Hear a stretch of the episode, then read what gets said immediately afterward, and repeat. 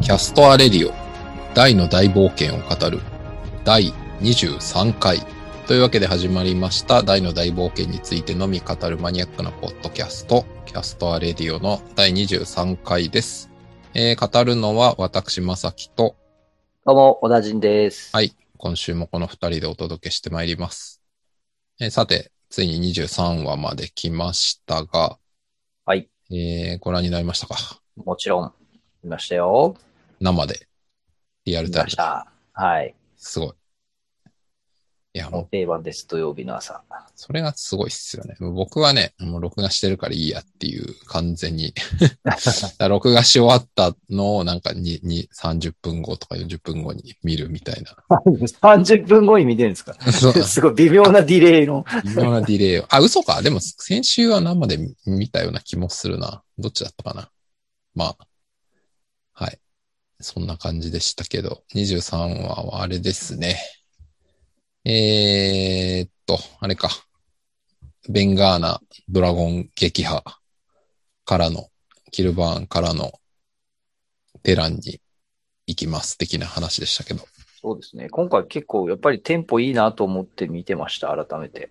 うん、そうですよね。うん。なんか、あの、ドラゴンの、あの、えっと、何でしたっけ、ドラゴンの神殿でしたっけあの、はいはい。テ竜ランのの神殿、ねドラゴンの神殿。あはいはい、はい。竜の神殿でしたっけわかんない湖の中まではいはいあり行ますねって、あそこでしかもバラン登場するまで行くとは、ちょっともうテンポいいな、だいぶテンポいいなと思ってそうっすねびっくりしました結構うんギュッと。なんまか、とめもてうきちましたねょっとゆっくりやってもらって、ちょっとあの、大の悲壮感というのか、その焦りというのか、なんかこう、はいはいはい。まさきさんほら前にするじゃないですか。あの、あれ何のシーンでしたっけあの、あれでしょえっ、と、ハドラーがバーン様にビビるシーンに間がなくて、なんかビビった感が足りないみたいな、な言ってましたね。ちょっとそれをね、僕、今回ね、思い出しましたね。なんかあの、大がその、人間じゃないかも、人間にまあ恐れられて、で、しかも人間じゃないかもっていうことが、なんかその、ちょっと明かされ始めて、自分の正体に対してこう、は、なんか初めてこう考えて、みたいな。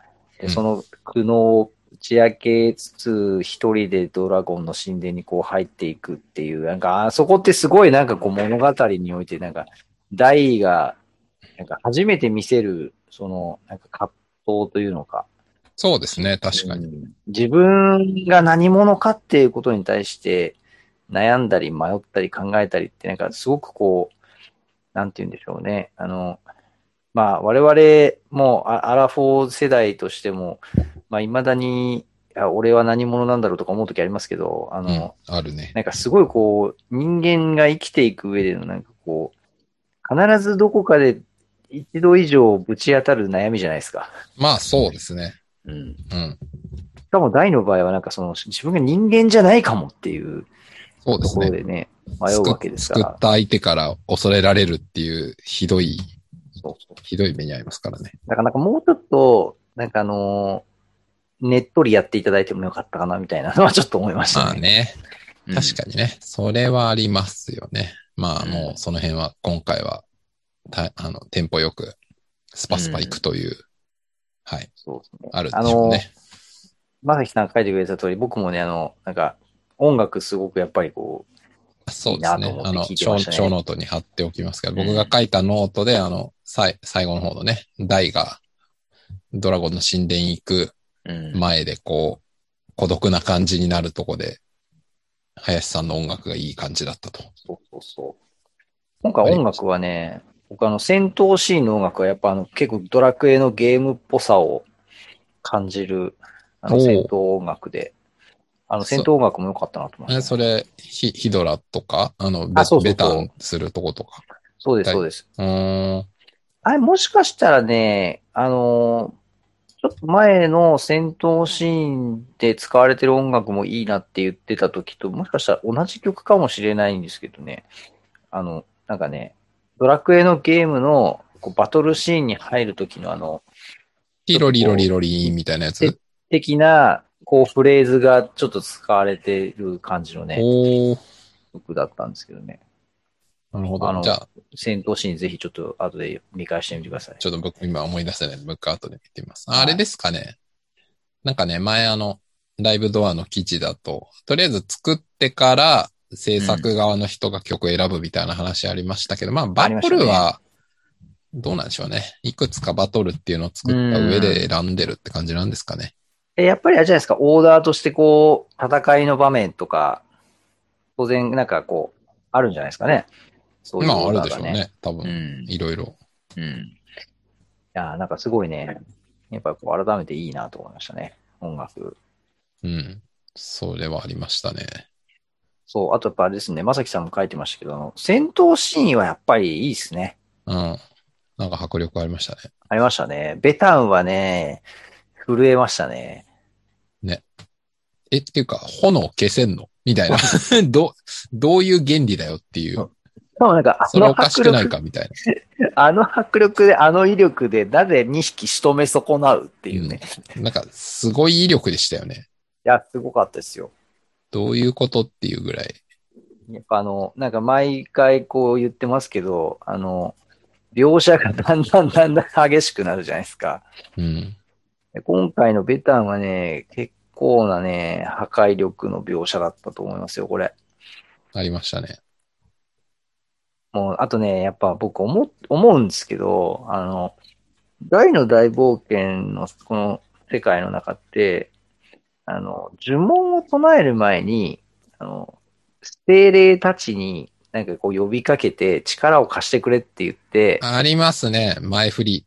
そう、前振りしてそこから呪文使うシーンが何回か出るじゃないですか。ありますね。はい。あの、まあ、ホカトールの時と、えー、それから、ラナリオンやる時と、はいはい。多分これベタンやるときと、その、それぞれのその、なんていうんですか、あの、なんとかの精霊。そうそう、なんとかの耳を傾けたまえ。やるじゃね。ないですか。やりますね。あれかっこいいですよね。うん。あれね、言いたくなる。確かに。こう。あと、あの、ポップがね、あの、ベタンを、その、打つ前の、あの、精霊に呼びかけてる時の、あの、うんこう、輝きの杖を上空にこう、伸ばして、あの、はい。構える時のね、あの構えがいいんですよね。わあ、なるほどね。そうあの、ポップの呪文の、なんかこう、かっこよさ的なものでいくとね、僕結構ね、ベタンはね、あのメドローアに並ぶかっこよさがあるなと思いますね。うん、なるほどね。うん。あ確かれいいに。んですよね。確かに。まあね。ベタンはオリジナル呪文だしね。まあまあ、メドローアもオリジナルなんだけどさ。うん。あ、でもね、ちょっとね、今ね、そう、原作比較、今回あんまり差がないなと思ってたんですけど、はい。ちなみにね、ベタンを構えた時の輝きの杖の角度は違いました。細かいなあの、今回ね、全ア然ニメだとね、輝きの杖がね、こう、まっすぐ、真上に向かってるんですよ。ほうで原作だと、ちょっとね、角度がついてるんですよ。ほうほう。これね、若干の違いがありましたね、今回ね。なるほど。はい。まあ、どうでもいい違いなんですけどね。うーん。でね、全然このね、いや、このね、紫色のこの光がね、こう、ちらになって、うん。シュドーンって言って、ブワーって広がっていくね。いや、これはいほはいんとね、一発で魔法力すっからかんになってますからね。確かに。メラゾーマ、5、6発分ぐらいですかね、この時点のポップだと。もっとかなそうですよね。でももっとなんじゃないかなわかんないけど。うん。だいぶ、この世界のメラゾーマ安売りしてますからね。ね。ちょっと安売りしてますよね。ちなみにあの、ベタンはですね、あの、ドラクエ大の大、大の大冒険からドラクエのゲームにあの逆輸入されてるんですよ。あ、そうなんだ。そうそうそう。へえ。な、なんすかモンスターズじゃなくて、なんとか、ど、どえっれちょとね、っとググれば出てくるかベタンな。えっとね、ドラクエ、なんだったっけな、あれ。えっとね、ドラクエ 10? 天、そこ天かなかなしかもね、あの、なんかね、いろんな派派生呪文になってるんですよ、確か。ほうほう。ああ、いくつかありますね。10、モンスタージョベータカー2、3ベタドロン。ベタドローンって名前もうちょっとなんとかなんなかったんですかね、これね。まあまあまあ。ベタン系呪文はゲームにで追加されているっていう。ほうほうほう。おなるほど。そうベタ、ベタロール、ベタランブル、ベタ、ベタナマータ。なんかいろいろありますね。そうなんだ。そうそうそベタン系う。呪文。ベタン発祥は大の大冒険。へえ。なるほどね。だそういうのもあるっていうのは面白いですよね。このゲームがもともとで作られた漫画なのに、うん。漫画でオリジナルで作ったものが、あのゲームの方に戻されていくっていう、すごいですよなかなねか。ないっすよね。そう。いや、だからメドローアもだからゲームに、で放たれてますからね。なんか最初ドラクエモンスターズの行く何作目か忘れましたけどね。その辺から入ってますよね。そうメドローアね、ほんとね、僕、ドラクエ11やってて、出てきた時、もうす、す、す、もうね、すぐ使いましたよ、もう。あえメドローア打てんのと思ってね、もうね、あ、はいはい。もう、すぐ使いましメドローはね。た。はい。まあなんか、一番好きな呪文。なんかあれですよね。原作に出てくる必殺技投票第1位とかでしたよね、確か。あな、何巻に出あてりきまたしかたもね忘れましたけど。なんかあのジャンプ市場でやるやつね。ありました、ありました。あの、アバンストラッシュを抑えて1位みたいな、でしたよね、確かなんね。かありましたよね。ありました、ありました、それ。あ、そうそう。それで言うと今、あの、小ノートにも貼っときますけど、ネトラボで最近やった記事で、あなたの好きな必殺技はどれというおうのがあって、小ノートの、一応リンあクこれで貼でっすとねきますけど、そう。これ見ると、うんこれもう終わったのかなまだやってる途中か。あ、まだ途中か。これはまだや3っ月てるん6です、ね。日から3月20日まで。うん。うーん、これ見てると、そうですね。これはでも呪文以外か。あー、なるほどね。あー、そういうことか。技、多分そうですよね、これね。本当だ。だ。呪文抜いてるな、これ。うん。と、アンケートの技に魔法は含まれていません。どれだろう地味に細かいな。俺、あー、どれだろうな。えーどれかななんか、個人的にはですね、やっぱりうん一発しか放てないっていう意味で西欧十字剣とか僕好きです、ね。あー、いやー、それはね、間違いない。一これは番、間違いないな一番打てない技ですよ。いや、ちょっとね、やっぱ僕、やっぱあの西欧十字剣はね、あの、なんならね、一番強えんじゃねえかと思ってるんですよいね。や、あるある。だってまずそもそも、あの、ダイとかヒュンケルよりも、剣の腕前が強いわけじゃないですそうか。そうそロンベルクは。う。そう。しかもその、まあ、魔族で、はいはい。こうまあ、その、あれだけの最強の武器を作れて、でしかもなんならその強い武器を作りたいっていうのは、その自分の剣技に耐えられる、その剣を作りたかったからっていう、そうそもうなんて言うんですか、あの、なんかもう、さなんか、一郎が自分でバット作るみたいな話じう。ゃいなや、いですか。ほもんとそういう話ですよね。うねえ俺が、に合うバットは自分で作るしかないみたいな。多分なんかもう、それ、それおそらくもう、最も最強の域なんじゃないかと思うんですよ。ね。自分の戦いに合う武器を自分で作るってもうなんかもう究極系じゃないですか。そうですね。だからその基準から言ったら、鎧の魔装とか別に誰が使ってもいいいいように作ったから、なんかもちろんオリジナルだけど、うん別にね、誰かに特化してるわけじゃないから、そんなにっていう。うん。西洋十字、西洋圏に比べればそんなにって話ですよね。西欧十字剣を大魔王バーンの天地魔刀の構えにぶつけたらどうなるかっていうね。あー。やっぱこう、さす天がに地返さでれちゃうのかな。こうそうそう、ま、まあ、最後だから、あの、カイザーフェニックス放たれて、こうね、2発捨てかれてカイザーフェニックスで仕留められちゃうのかみたいなね。それともその、もう、天地的を崩せるのかみたいなね。確かに。ここはね、ちょっとね、試してほしい。興味湧きますね。うん。いや、だってほら、なんか、大魔王バーンですらやっぱ一目置いていた人じゃないですか。ね。ロンベルクは。だってね、う。うん、魔軍指令にしても良いぐらいの話でしたからそうねそう。そう。しかもほら、ミストバーンとの戦いの中でも、まあ、そうおそうそう互い本気を出したらこうはなってなかったみたいな、なんかその、そうっすね。ね、あったじゃないですか。手加減した者同士みたいな。うん。あの雰囲気だと、うん。なんなら、あの、闇の衣取ったミストバーンとも、まあまあいい勝負できんのるのでは、みたいなそうそうそうそ期う。待感を持たせますよね。そう。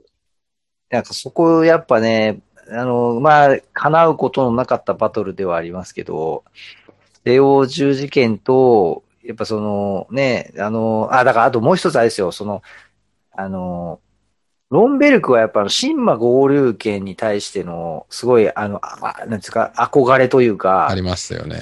れこそが究極の剣、追い求めてる姿だみたいな。神ねが作った最強の武器。そうそうそう。だからやっぱり、あの、やっぱりギガブレイクとの勝負も見たいですよね。確かにね。うん。それはある。そう。だから、オリハルコンでできた西欧圏を持ったロンベルクが、ギガブレイクと勝負するみたいなね。うん、っていうか、確かにそれ今聞いて思ったけど、ロンベルク、なんかもう、剣の、剣う武器作る技術は多分彼が世界最高じゃないですか。うん。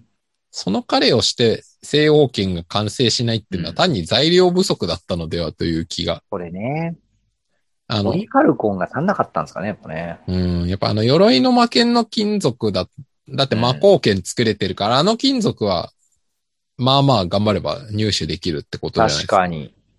だから多確か分、に。理論的に考えると西欧圏はあれでできてた可能性も高いじゃないですか。まあ、オリハルコンを除けば、あの鎧の魔剣の金属が、その、最強みたいなね。って言ってますもん言ね。ってじゃあ普通に考えたから、オリハルコンはやっぱレアで、うん。あの、な、オリハルコンがない中では、なんとか、もしかしたらあの金属で作ったけど、それだとやっぱり強度足りませんでしたっていう。でも、ちょっと謎なのは、ロンベルクは、俺はその、採掘屋じゃないみたいな、その、要は、金属を掘ってこれるわけじゃないって言ってたじゃないです言か。ってますね。の割に、だからその鎧の魔剣で使われている、あの金属は、その、は新規に作れてるじゃないですか。ああ、まあ、どっかにストックがあるんじゃないあですったんですかね、やっぱね。まあ、買いから持ってきたとかなんです。持ってきてたとかなんですかね。か。わかんないけど、なんか原材料があるんじゃないですか。うん。だからちょっとそこは確かに謎だなと思って。うん。あるんじゃオないリですか。ハルコンってやっぱそんだけレアなんですかね。まあ、一応ね、元のゲームというか、そのドラクエのその世界観小説みたいなやつとかいくつかあるんですけど、やっぱりオリハルコンはその、なんか神が与えたもう超レアな金属というかなんていうか、そういうものっていう設定だったと思うんで、オリハルコン。あれでしょドラクエ3とかでもそんなんじゃなかったでしたっけオリハルコンなんとか入手して王者の剣作るみたいな。あの王者の剣のね、材料、確かに3の時そこうんだったな気エがピする。ソードでしたよね。うん。ちょっと細かいとこ忘れましたけど。そうだった気がすんなそうだった気がする。ちなみにね、あの、ドラクエ11だと、オリハルコンってね、あの、結構拾えるんですよ。ええ拾えちゃうの。そう。あの、ドラクエ11って、あの、なんかね、こう、マップ上歩いていくと、キラキラ光ってるとこがあって、あそこをね、こう、カカチンカチンってやると、こう、なんか鉱石が取れるんですよ。ええでね、なんかその、特定の場所で、その、オリハルコンがね、鉱石として取れるんですよ。ほう。で、結構武器作る、あの、ドラッグイレブンって武器を作れるんですけどお、あの、武器とか防具作れるんですけど、その時に素材としてオリハルコンって結構いろんな、あの、それこそだから最強系の装備のうん素材として結構オリハルコン必要なんですよ。あー、なるほどね。そう。まあ、そっか、作れるんだったら必要になるのはしょうがないですね。そうそうそう。で、拾えるのは。でも確かに3、あれ、3からですよね、多分ね、俺3だと思いますよ。 3は確かにそうだ、王者の剣だ。王者の剣。でもなぜか、なぜか。かドムドーラの牧場に落ちているっていう。え、落ちてんだっけなんで牧場に落ちてたんだろうな、これ。えっとね、材料である、今、ウィキ、書ノートに貼ったり読みますけど、材料であるオリハルコンをドマドムドーラの馬小屋で発見し、うん、それをマイラで道具屋を営んでいる刀鍛冶に渡すと剣にしてくれる。はいはいはい。しかも、 通常の道具屋営業で話しかける。 えー、王者の剣ね。懐かしいな明らかに重要アイテムであるオリハルコンを普通に売り払うのが斬新であった。あ、でもあれなんですね。ドラクエ3で登場して以降、次に登場するのってドラクエ8なんですね。あ、そうなんだ。うん、へえ今見てるウィキによると。そうなんですね。意外ですね。うん。そうなんだ。 4から7まではウリハルコンって出てこないんだな。ほう、そうなんだ。やっぱ8から、あれだ、あの、武器を作れるようになったからだ。そこの材料として出てきてるっぽいですね。ああ、なるほど錬ね。金素材。はいはいはい。あそういうことなんだな。なるほど。うん。あ、だから、オリハルコン、でももうあれですよね。あの、ロムスの王さんはなんで覇者の冠持ってたんですかね。確かに。それで言うとなんで持ってたんですかね。ねえそんな、そんなレアなものを。そんなね、魔界、魔界出身のロンベルクでさえ、なかなか手に入ることもなかった。確かに。ロンベルクがが数十年探してもなかったのに、うん。地上で王様が持ってるっていう。普通に持ってましたからね。確かに。覇者の謎ですね剣、覇者の冠、神魔合流剣。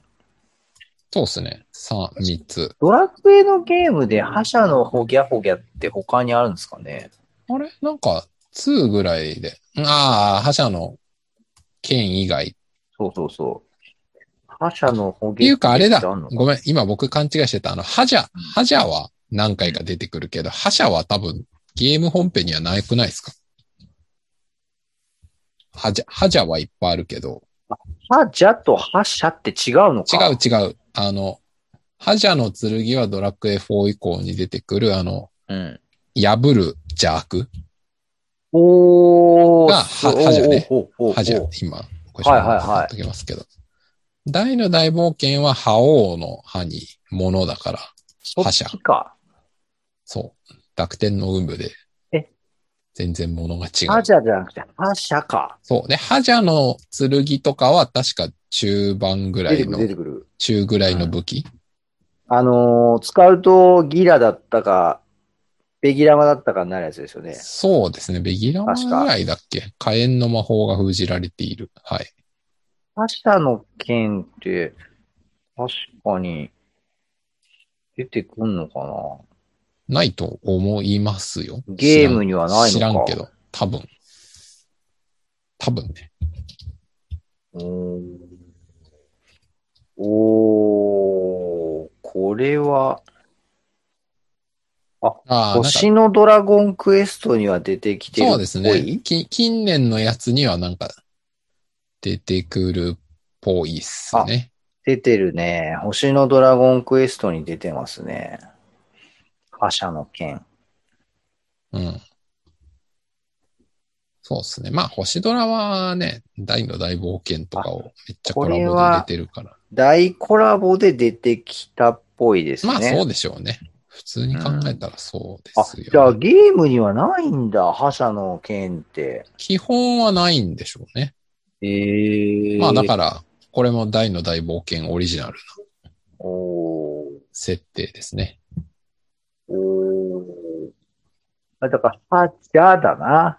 ゲームにあるのは。そう。ハジャは、割と。あ、俺これ気づいてなかったわ。おーあちゃんとウィキサイトには書いてありますね。あの、大の大冒険に出てくるのは覇者ではなく覇者の剣なので混同しないようにって書いてある。ご丁寧に書いてある。すごい。ああ、全然俺気づいてなかった。えー、そうなのか。はい。そうか。そうか。確かにね。え、しそかしうなるとな、ますますやっぱロモスの王様なんで持ってたんだろうな。うん。謎ですね。王毅に伝わるみたいなね。そんな感じでしたね。いや、なんかほら、カールとかにあるならわかるんですよ。はいはまいだ。はいはい。確かに。なんかありそうじゃないですか。ありそうですね。うん。うん。ロモスって。 割と、なんか、平和だし、そんなになんか割と田舎だじゃないですか。田舎だし。いや、そう田舎批判するみたいなのよくないかもしれないけどさ。いやいや、わかりますよ。なんか、うん。こう、歴史とかもなんかあるんだかないんだかみたいな。あ、やでテもラ、テランならなんかまだもあー、テランう、ね。なんならわからんでもないみたいうな。ん。京都だから。確かに。京都に。ああ、でもさ、それでいくとさ、カールも、ベン、あの、えっ、と、リンガイアも、はいまあその、まあパクプニカもそうだけど、はい。魔王軍に、こう、滅ぼされちゃうじゃないですか。そうですね。うん。だからなんかこう、ロロモスはまあ、あの、狙われるけど、大たちがまあ、その、壊滅を防ぐわけで、そうですね。うん。なんとなくですけど、その、いや、あ、だからこれもだから三条先生どこまで考えてたのかって話ですけど、なんかあの、覇者、覇者の冠を、そのオリハルコンでできた特別な防具で、それをその、序盤で台に渡し、うんその冠が、と中盤で、その、大のオリジナル武器に、を作るための素材として使われるっていうのを、うん花から、そういうふうに、作ってたんですかね、ストーリーを。ああ、まあ、まあ僕もわかんないですけど、まあ多分ある程度は、そこは作ってたんじゃないんですかね。で作ってたんだとすると、ロモスじゃないと、王様に許可もらえないですよね。うん。確かに。他滅ぼされちゃってるからね。そうそうそうそうそう。で、なんだろう、もらえるタイミングすらないじゃないですか、確か他にだと。序盤でかつ滅びてないっていう条件じゃないと。そう。だからそういうことが、テランはだから可能性はであると思うけど、確かに。うん。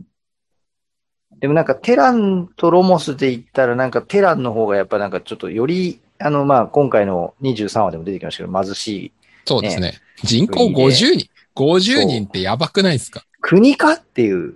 もはや村としても、あの、なんていうんですか。ネイル村とどっちが人口多いんだろう。いや、ネイル村の方がなんか雰囲気多そうですよ。ですよね。もう限界集落とかじゃなくて限界王国ですよ。限界王国、確かに。い限界王国テランですよ。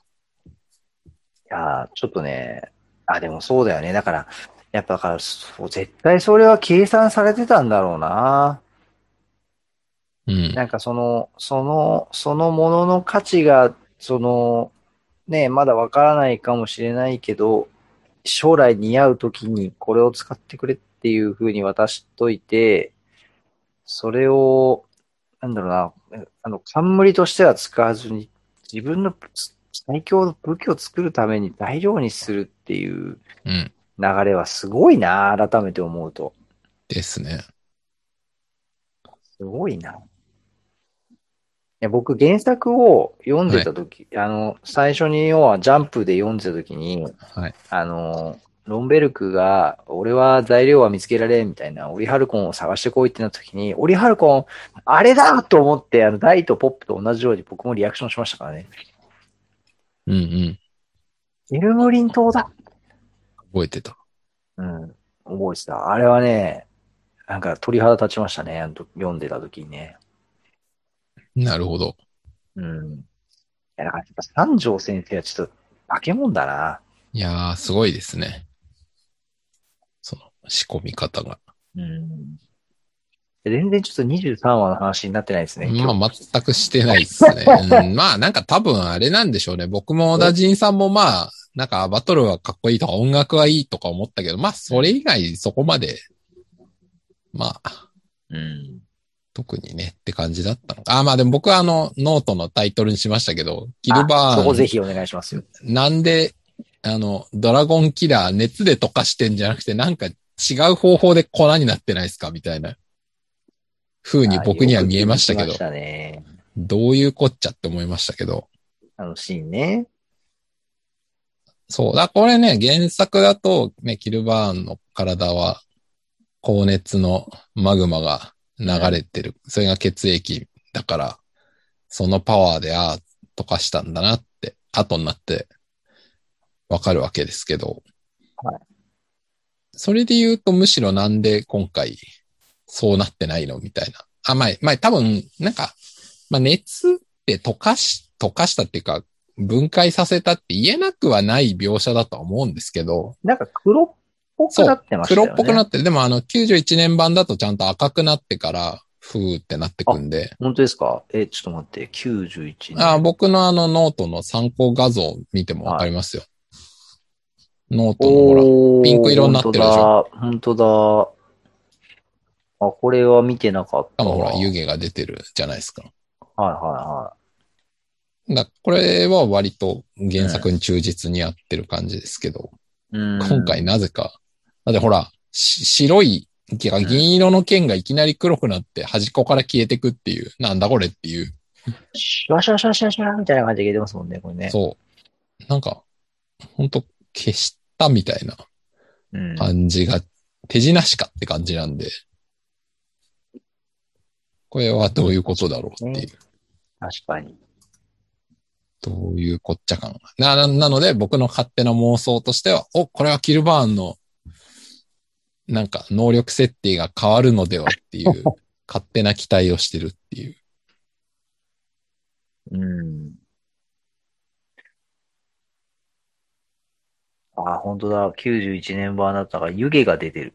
そう。ちゃんと熱で溶けたで、感なんか灰になってますね。ま、ね真っ白になって灰になってる。そうなんですよなるほど。でそう。割とそのキルバーンのうん。ね、高熱の性質に忠実な表現なんですけど。うんうんいやー、これはあれですね。なんか、あの、ピロロが近くにいないっていう話も書きましたあね、りましたけど、いや確かこれ原作でもピロロ近くにいないじゃないですか。いないですね。いやだからそのピロロが操ってるっていう設定も、やっぱこう、どっからついたんだろうなっていうね。ああ、さ、最初からなのか、そうそうそ途中からなのかう。、うん。ね、どうなんでしょうね。うん。あの、ギルバーン登場するシーンで、あの、バーンプレスで、あの、トラップ発動するところとかって、いどろういでろしいたっないけっすよ。。いないですよね。いないっすよ。一人で戦ってますよ。そうですよね。だからやっぱ遠隔操作はできるっていう設定なんだろううん、まあ、どれぐらいの距離感なのかは知りませんけど、な。うん。遠隔操作。ね、その、うん人形だという前提でうん。話すなら、まあ、遠隔操作してないとおかしいって話ですよね。アバンと戦ったシーンってあの、異空間じゃないですか。あれは異空間にいますね。ピロロも。いましたっけいますよ。確か遠くのなんか物陰みたいなとこからそっと見てるみたいなのがああれ、いましたはっずけあ、本当はずあれいや、わかんない。ちょっと、記憶が定かじゃなくなってきた。えっ、と、どこ、どこだそれ。どの辺だ、うんどの方えあーとどの方とかバ言っーンプレス、侵入後だから、20後半台かて。30ぐらいじゃない ?30 ぐらいもですかともとので言うと。ちょっと僕今、電子版しかないからよくわかんないけど。えー関数基準がよくわかんないけど。えーと、どこだろうまあ、あれですよね。えーっと、新ミストバーンと戦うよりは前ぐらい。アバン復活が28巻だから、もえっとね、っとあれだあの、ミスト最終決戦32巻。この辺かなあれですね。あ、ここえだ、っことこだ。アバンがレオナを弟子にした直後ですね。うん。それで、ちょっとだけやった後に、 31巻あたりですね、多分。うん、で、戦ってる時には、ピロロの姿全く見えないんだけど、どこだっけな。後の方で出てきた気がするんだよな。あれ気のせいだったかな。わからん。気のせいかもしれない。うん、うん、うん。じゃあ30巻。えーえー、 30巻ってこと三十巻。なんかね、結構今、原作読みながら思ってるけど、その、はい。アバンとキルバーンの戦いの途中に、なんか大の総流門発動とかいろんなもんがうん。ぶち込まれている気がする。ぶち込まれてますね。だから、アバンが全然出てこない。そうそうそう。どこで出てくんだ、これ。めっちゃ僕、あの、電子書籍版のページめくってるんですけど、うん。全く出てこない。 どこだめっちゃあの、総流問題と、ローバーン戦ってるんだけど。全然出てこねえぞ。ああ、あれ出てきた。ようやく出てきたえ。ー血塗られた決着。ようやく出てきた。ここだ。結構間空きますよ。ねあ、ほら、血塗られた決着ってエピソードの2ページ前に、うんピロロが岩陰から見てるでしょ。お血塗られた決着っていう回の前の回、前の回。異空間で、うんレオナが、あ、えーだから、ダイとバーンが戦って、お前を倒してお、この地上を去るって言った次の次ぐらい。あーこれって、このピオロって、バーンの戦ってるところにいるってことじゃないですかあ、でも確かに、この岩の様子見るとそうか。そう。で、その後だってどうやらどういう手段かは知らんが、外界の情報が手に入るようだな。本今の当おだ。前は明らかに勝負を焦っている。だから、あ、俺、これずっと、これ、キルバーンと同じ空間にいると思ってたけど、違うな。うん、だからこれバーンの近くにいますよね。どういう手段かっていう部分で、僕なんかもうちょっとすごい方法かと思ってたら、ピロロが見てただけじゃねえかっていう、そう今、そうそうそう気そづいたわ。う。まあ、なんなら情報が手に入るじゃなくて本人が見てるっていう話ですからね。うんそうっすよね。えだからってことはだから、やっぱこの異空間のジャッジの世界に行ってても操作できてるわけですよね。そあピオロ半端ねえな、やっぱ。う。で、ほら、僕はあの、前回から、あの、ピロロがキルバーン操作してって、数千年バーンとキルバーンがわかん、あ、ミストバーンがわかんないのはおかしくないって話したじゃないですかう。んであともう一個言える理由がですよ。こうのん、血塗られた決着っていうエピソードで、なんかあの、うん。ヒルバーンが本気で焦ってる感があるじゃないですか。はいはいはい。これが全く意味がわからなくて、人形だったらどうでもいいじゃないですか。だって、首跳ねられたって、関係ないんだしっていう。まあこの、これが芝居だとすると意味がなさすぎると思ってて、うーん。なんか。確かに。これは、明らかにですよ。ここにいるキルバーンというキャラクターが自分の意思で、なんか感情を出して行動してるって読み取った方が、単純に面白いじゃないですか、話として。うーん。これロボットでなんか遠くから安全地帯から操作してるピロロが言ってるって思っても全然面白くないと思うんですよ、これ。確かに。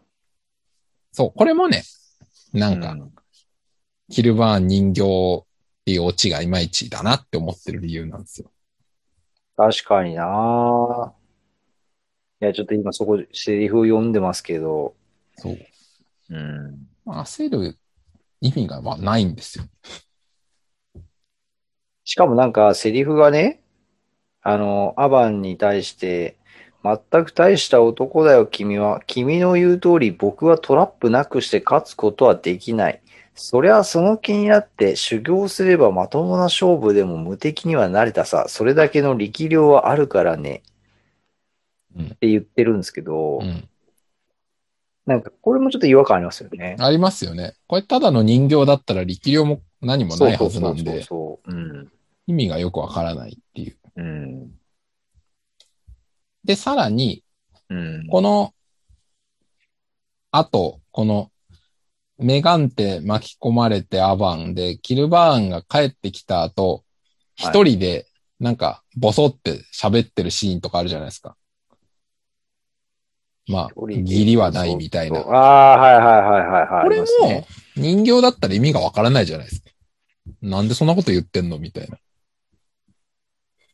うん。だこの辺もね、なんか、やっぱこのキルバーンは、キルバーンというキャラクターだというふうに解釈しないと面白くないんですよ。うん。ま、いいか、慌ててバーン様を助けに行かなくても。第に倒された、倒されたで、そこまでの話、もともとの方に対しては助ける気だっても義務はない。僕はミスとは違う。くくくくく。うーん。みたいな。うん。謎ですね。そう。なので、僕うの、ん。前、前回か前々回か忘れましたけど、僕の解釈は、やっぱり、アバンに倒されるまではキルバーンはキルバーンだったと思う方が面白いし、それがいいなっていう、確かにね。はい。という。まあ、なので、あーそれ、はちょそっとこをね、僕の、この、 すげえ勝手な期待に合わせて、話変わんねえかなっていう。話っていうか、ね最後のオチがね。えいやー、落ち変わってほしいですね。いや、あそちょっと、そもそもだから、あの終わり方は、やっぱその、どこまでどう、どういうタイミングからああいうふうに終わろうって決めてたんですかね。それをちょっとやっぱ三条先生に質問したいですう。ね。あーで、それ聞きたいですよね。まあ、多分、それはおそらく、放送中は、あの、うん。エンディングの、も、もしですよ。もしなんかこう、少し変更とかあり得るんだったら、そこへ話しちゃうと、うん。多分いろいろ都合が悪いと思うんで、触れないと思うんですけど。まあね。そうですね。 ネタ、まあ壮大なネタバレ編ですよね、なもっうちちゃょっとうね。からアニメ版のね。そうそう。ただ、前もこのポッドキャストで話した通り、なんか、あくまで魔界編っていう構想があった上で、うん。なんか、行方不明になった第4残りのキャラが探しに行くなり、また感動の再会をするなりっていう伏線だと捉えたら、あのエンディングは全然おかしくなくて。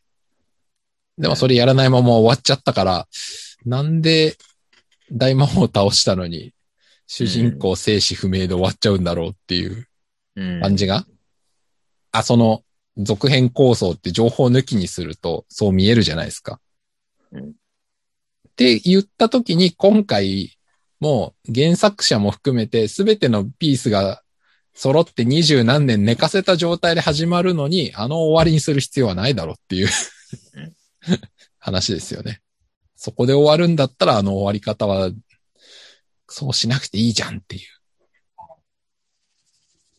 まあ、まさにあれですよね。で、それってよくほら、あの原作となんかアニメで改変したとか文句言う人いたりするじゃないですか。うん。でも、よく世の中の、なんか、漫画とアニメと何、何とみたいので展開してる作品見たら、同じ看板かかってても、で、同じ事件を題材にしてても、オチ違うとかザラじゃないですか、そんなの。はい。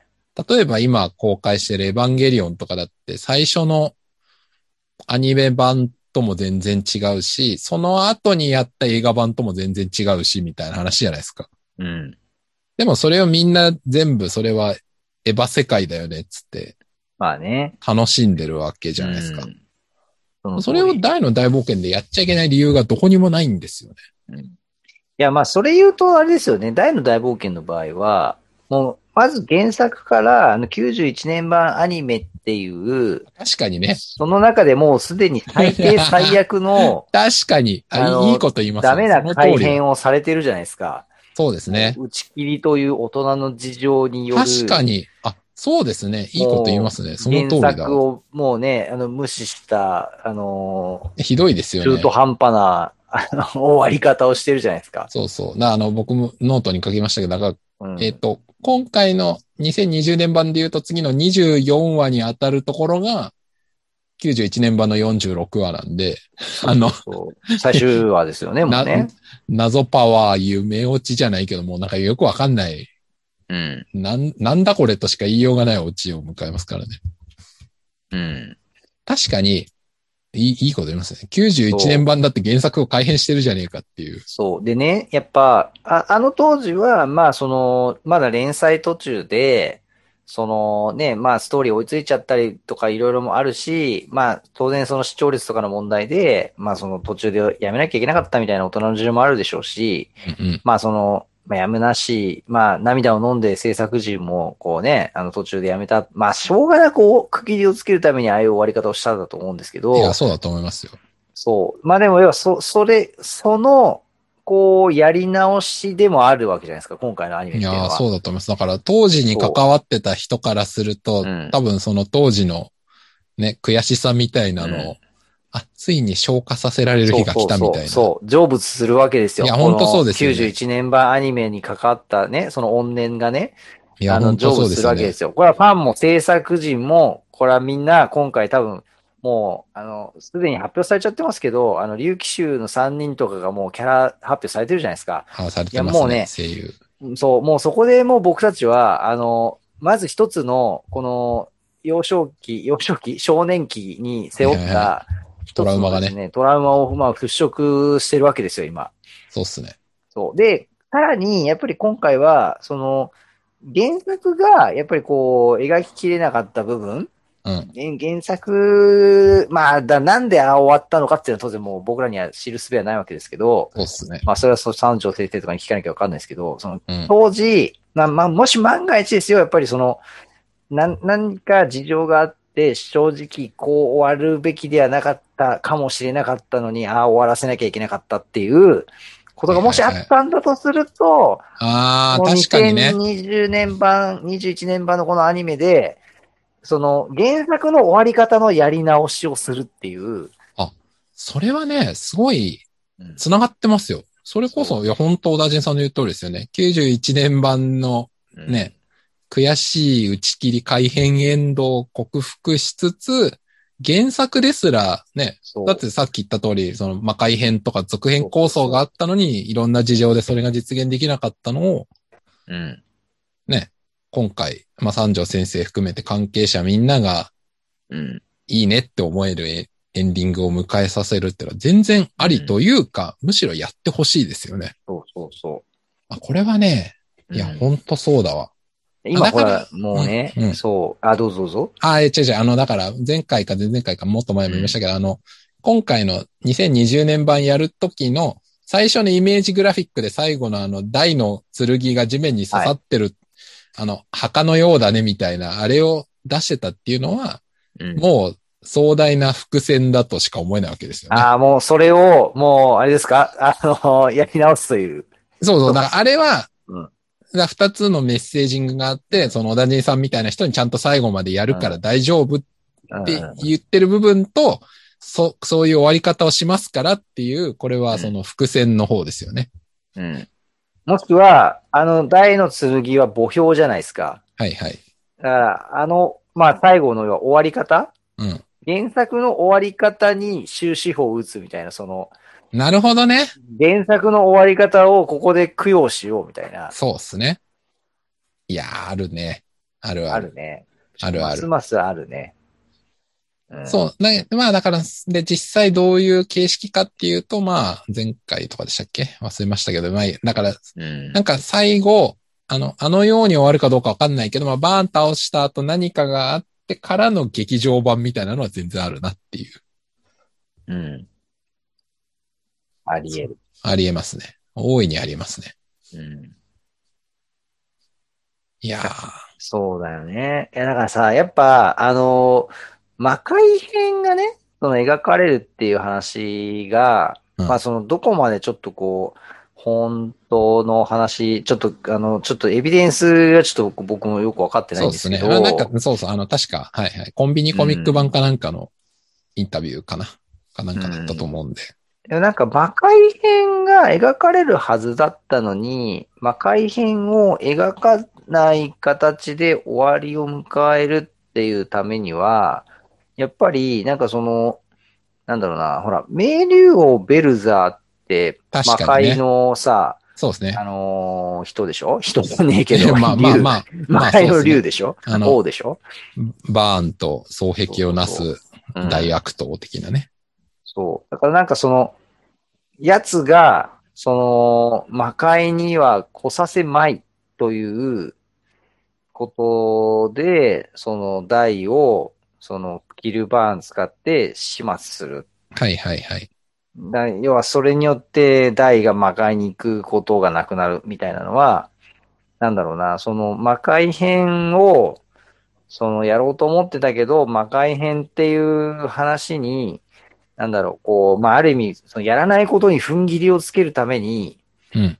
やむなく、あその、ベルザーの、こう、手先によって、大のはいはい。行方を消滅させたっていう。うん。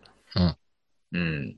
なんだろう、別にほら、なんだそうじゃない終わり方でもよかったわけじゃないですか。そうですね。でもなんかそうじゃない終わり方だと、やっぱ魔界編への、なんか心残りを残すみたいな、うん。なんか、ハッピーエンドで終わっちゃうとね、例えば。うんうんうんうんうん。うん。なんか、その可能性はあったよなと思うわけですよ。確かにね。うん。ああ、なるほどね。だからなんか、もう、魔界編は、もう、やりたいけど、やらんっていうのを、なんかその、決意として、描こうと思うと、ヒルバーンによって、大を、まあ、消滅させるっていう、はいはい。で、大いなくなっちゃったし、もうこれはししょうがないよね、みたいなね。うん。うん。しかもその相手が、まあ、ベルザーだったっていう。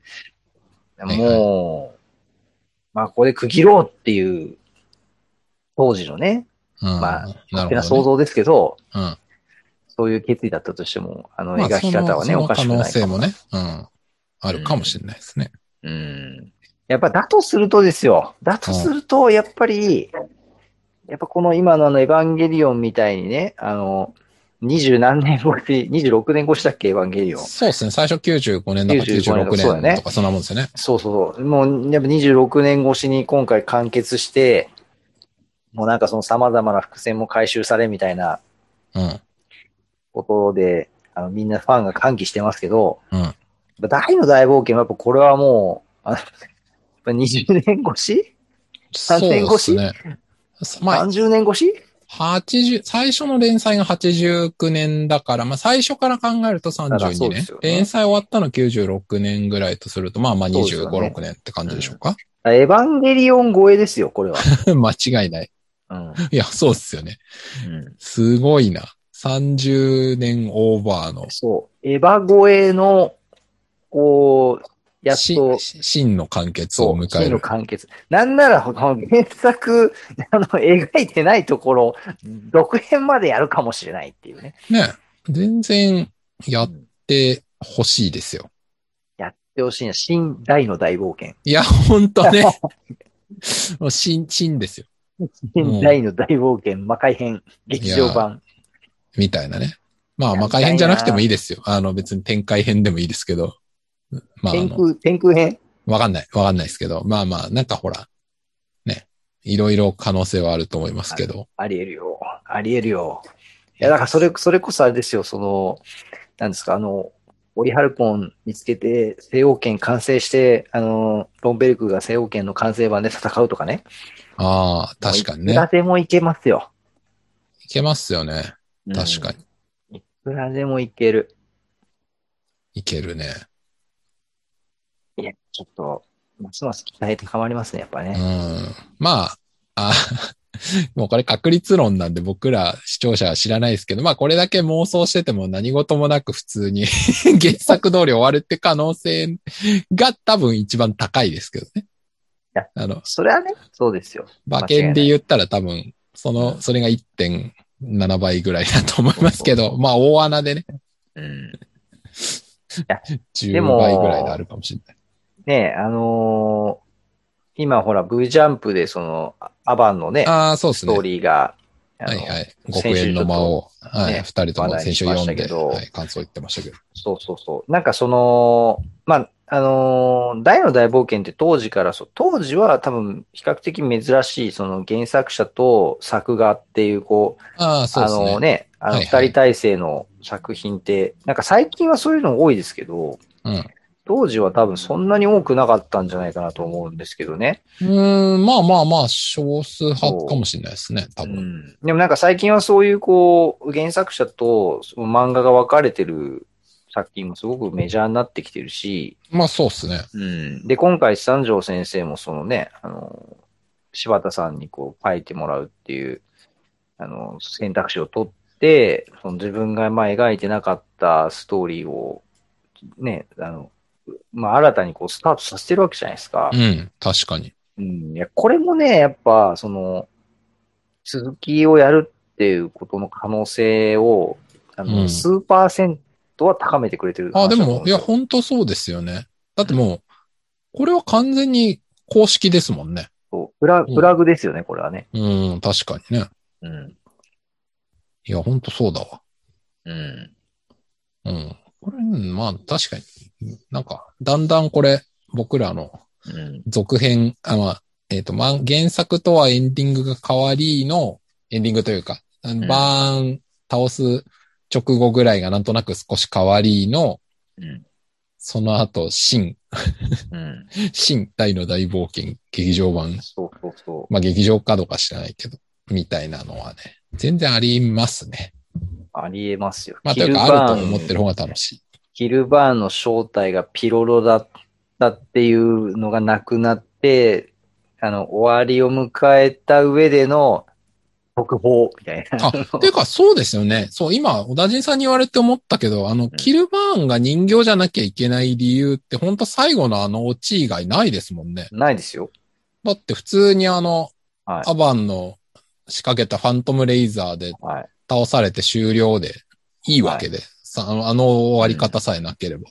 まあ、もしあるとすれば、あのーえっ、と、バランに、どう真っ二つ切られるじゃないですか。ありますね。で、あの、新馬合流券が錆びちゃうという食べちゃ謎うの。っていう、そうそうそう。あの描写が、その、もし人形じゃなかったとすると、ちょっとあの、ピロロが粉かけて復活させますけど、まあまあ、確かにね。あれで、あれがおい、ねずいぶん簡単に治るな、おいっていうのは。そうそうそうまあ確かに、それはある。そそれはもう最初から人形性をちゃんと見せてたじゃないかって言われるとね、う、うん。まあそれはね、あるんだよね。そこがね、唯一ね、だからネックですよ。確かに。そう。あれが、だからせめて腕をぶっ、腕ちょん切るぐらいのね、感じならまだあれですけど、やっぱこう、胴切り真っ二つで生き返っちゃうっていうのはちょっとね、あそこですよ。最大のポイントは。そうっすね。そこは大注目ですね。うん。えっ、と、あれは原作で言うとあれか。あの、バーンパレスというか、えっ、と、大たちが、んリベンジマッチ、えっ、と、バーンに一回ボコボコにされてリベンジに行くときにバランが現れるっていうちょっと前ですよね、確か。そうですね。始末されようと、始末しようとして、あ、そうそうそう。だからま今があい原ますか作らでね言うと、22、3巻とか、そんなそう感ですじ、ね。多分、そのあたりじゃまなあいでだすかから、真ん真ん中よりちょっと、全体から見ると真ん中よりちょっと後ろ、ああ、ちょっとそこ注目ですね。うん。そこがあの、胴切り、ブバ、カチャだったらちょっと、うん。ああ、僕のやっぱり妄想は妄想で終わるのかってなるかもしれないですね。うんまあでも、まあそれ言うと、だからその、ドラクエのゲーム世界的に言うと、その世界中の歯とかね、ザオリクとかね、ままあ要はその確かに、確かに、死んじゃっても生き返るアイテムがある世界じゃないですか。確かに、あるわ。そう。だからね、まあ、まあ、そういうふうに捉えれば別に、まあ、うん胴切りにされても生き返るとか治るっていうのが、まあ不思議じゃないといえば不思議じゃない世界ではあると思うんですけどね。しかも今僕も思ったけど、なんか、うん。それこそ、えーっと、ああ、でもそっか、いや、今ね、うんあの、フレイザードみたいな、受法生命体だっているじゃんって言おうと思ったんですけど、うんただどうもキルバーンは受法生命体ではないみたいなのはなんとなくみんななぜか合意してるっぽいところがあるんで、 うんなのに人形って見抜けてないっていう、なんか、疑問はありますけどね。なあ、そうなんですよね。いや、うんまじゃああだ何かなんだらよ、っていう。そう、いや、それはね、でも本当、やっぱだから、いやでもさっき渡木さん言った通り、ヒルバーンが、やっぱあの、ピロロに操られる人形だったっていう話は、もう本当にあの最後の最後にしか出てこなくて、うん。まあ、なんか、予感させる描写はゼロではなかったけど、でも例えばさっきのバーンとの戦いをピロロが見てるみたいなのも、はいはいはい。別に、なんだろうな、その、うん、なんか、そ、それは見てて、その状況がキルバーンに伝わる状況になっていても、なんだろうな、それが人形を操ってるっていうこととは、必ずしも必然性はないと思うんないでですすよねね。。うん。うん。全くないと思いますね。そうそうそう。いや確かにその、なんだろうな、使い魔的にピロロが、外の様子を伝えてて、まあ、キルバンが勝負に焦る。で、うん実際焦って、ああいうセリフを喋るはう、ん成立すると思うんですよね、やっぱうんうんうんね。うん。うん。そういやなんですよー、ね。やっぱだからその、本当にあの最後の最後のあの、ね、シーンのためだけに、やったのかなわかんないなぁいやー、まあ、いやでも、新大の大冒険だとするならば、ちょっと変わっていく可能性ありますよ。いや、ちょっとね。まあ、なので、というわけで、今回の2020年版最注目キャラ、キルバはい。ーンピロロなんじゃないかっていう、 そうですよ。他はそんな変わんないと思うんで。いや、実はなんかあの、タイトルのロゴマークのフォントが変わってて、そこに意味がみたいな、ちょっとあの、デヴァンゲリオンっ ぽい、なんかし仕込みとかされてないのか何なエこれヴァそうなの、うんまあ、そうなのってごめん。僕ちょっと見てないから、これあの、今えいやなん日、かこほのらポッドキャスト聞いてる人とか見てなあ、いや、ほら、なんかほあら、れなんだっですけ、あの、劇場版、えあの、なんか新劇場版のネタバレじゃなくて、あの、じゃ、え、え、ジョとかハとかってなんえ上波か、球え、はいはいエーバーのエとか、オーガーの、こう、なんか、旧字体になってみたいなのがあったそうじゃでないすかね。そうですね。そうそうそうそう。いや、だからなんか、大の大冒険も実はなんかその、そういうね、細かいあの、伏線がどっかに潜んでたりしないのかなって思ってしあまうね。ーあ、なるほどね。あ、じゃあ、あるのかも、みたいな。いやそううこ、と多ね分さ、あの、いや、大の大冒険を、あの、見てる人たちって、うんあの、そういう目線で見て、見てないと思うんですよ。見てないと思う。それこそ、その、エヴァとかを見るようなさ、うんもうなんかね、どういうふうに、この世界観がつながって解釈して、こうだっうんて、こう、これもあり得る、みたいな、謎を解くような目では見てないですよね。見てない、見てない。なんかもう、あある意味もう完全に完結したものとして見てる。そうそうそうまあ、。それは僕らも多分、このポッドキャストやるまではそうだったと思うんですよね。あれですよ、えっ、と、21回目の、あの、僕らのポッドキャストの中で、うんあの奇跡的にあの話題が生まれなかったら、あうのんそれ、それ今日、今日も考えてなかったと思いますよ。考えてなかった可能性ありますよね。うんそう。そう。なので、ね、そういう展開を楽しみに。あのしたい行きましょう。もう本当、いやー、ますます楽しみになってきましたね。はい。まあ、今日は、じゃあこんなところにしておきますかね。なんはかい、ありますかあと言っときたいこと。あと言っときたいことはそうですね。やっぱりあのー次回以降の、あのーまあ、バランとやっぱ大のやりとりのところはですね、うん。非常に僕としては、あのー楽しみですね。それこそ、だからそう91年版ではやっぱりちゃんと描かれなかった、ひどい、ひどい終わり方を迎えたそうそので。うそう、場面ですし、やっぱりこう、なんだろうな、あのーまあ、大の、こう、ね、あの、ドラゴンの騎士としての特性と、その、ね、えーまあ、あとやっぱそのポップとのその友情と、はいはい。まあ、やっぱ見どころが多いじゃないですか、ここからの多い流ですねれは。バラン編あはと多いですね。ヒュンケルとラーハルトのああ、ねそう、ですね。やりとりとか。あと、クロコダインがあのね、バダブレイクで来いっていうね、僕いやあーそこ好きなんですよ。いやー、本当あれ、みんなね、え、え、大丈夫クロコダインって思ったら、そ2発耐えるっていうう。ね。そうあの、バランスを持ってしても驚くっていうね。ね。そうですよね。そう。いや、あのね、やっぱクロコダインの男気。あの確かに。あの、ポップがほら、いやもうこの話ちょっとしだすとなんか、まあ、まあ、次回以 降、あの、み次回以見降たに時話そうに言えって見た話ときですにね。話 そう。そうそうはいそそうう。ですね。そうしましょう。はいい、や、まあ、しょこのシリーズは、やっぱりあの、大の大冒険のこの前半の、まあ、すごく大きな盛り上がりの場面なので、そうですね楽。しみですね。はい。かつ、その91年版のトラウマを関係払各拭位しまがしょう乗り越えるための、はい。ここで。非常にそういう意味でも、メタ的にも重要な、はい。はい。番編。保管されていくということですね。はい。はい。じゃあ、今日はそんなところで。ありがとうございましたでははい。皆様聞いていただきまして、ありがとうございました。